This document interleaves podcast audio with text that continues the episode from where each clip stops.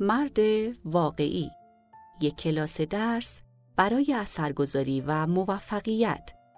نویسنده دارن هاردی. گوینده حمیده انگیزه. کاری از گروه پانتا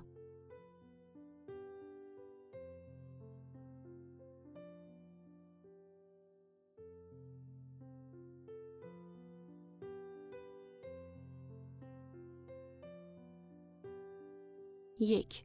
جامعه. چند وقت پیش چهل و هفت ساله شدم. از اینکه سنم بیشتر میشه خوشم میاد. هر سال نسبت به سال قبل سال بهتریه.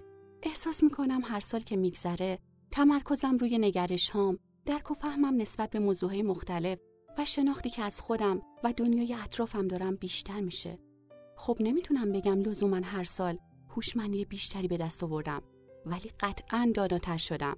همونطور که سقرات میگه تنها هوش واقعی این است که بدانی هیچ چیز نمیدانی. این جمله خیلی خوب منظورم رو میرسونه. بعضی از مردان و حتی زنان تو این برهه زمانی از زندگی یعنی میانسالی دچار بحرانی میشن که به اون بحران میانسالی میگن. در اینجا می‌خوام به صورت خاص با آقایان صحبتی داشته باشم و اونها رو مخاطب اصلی خودم در مورد این بحث می‌دونم. این بحران میانسالی ممکنه به موقعیت خیلی سختی برای خیلی از مردها تبدیل شه. کارل روانپزشک و فیلسوف بزرگ سوئیسی میانسالی رو اینطور توصیف می‌کنه.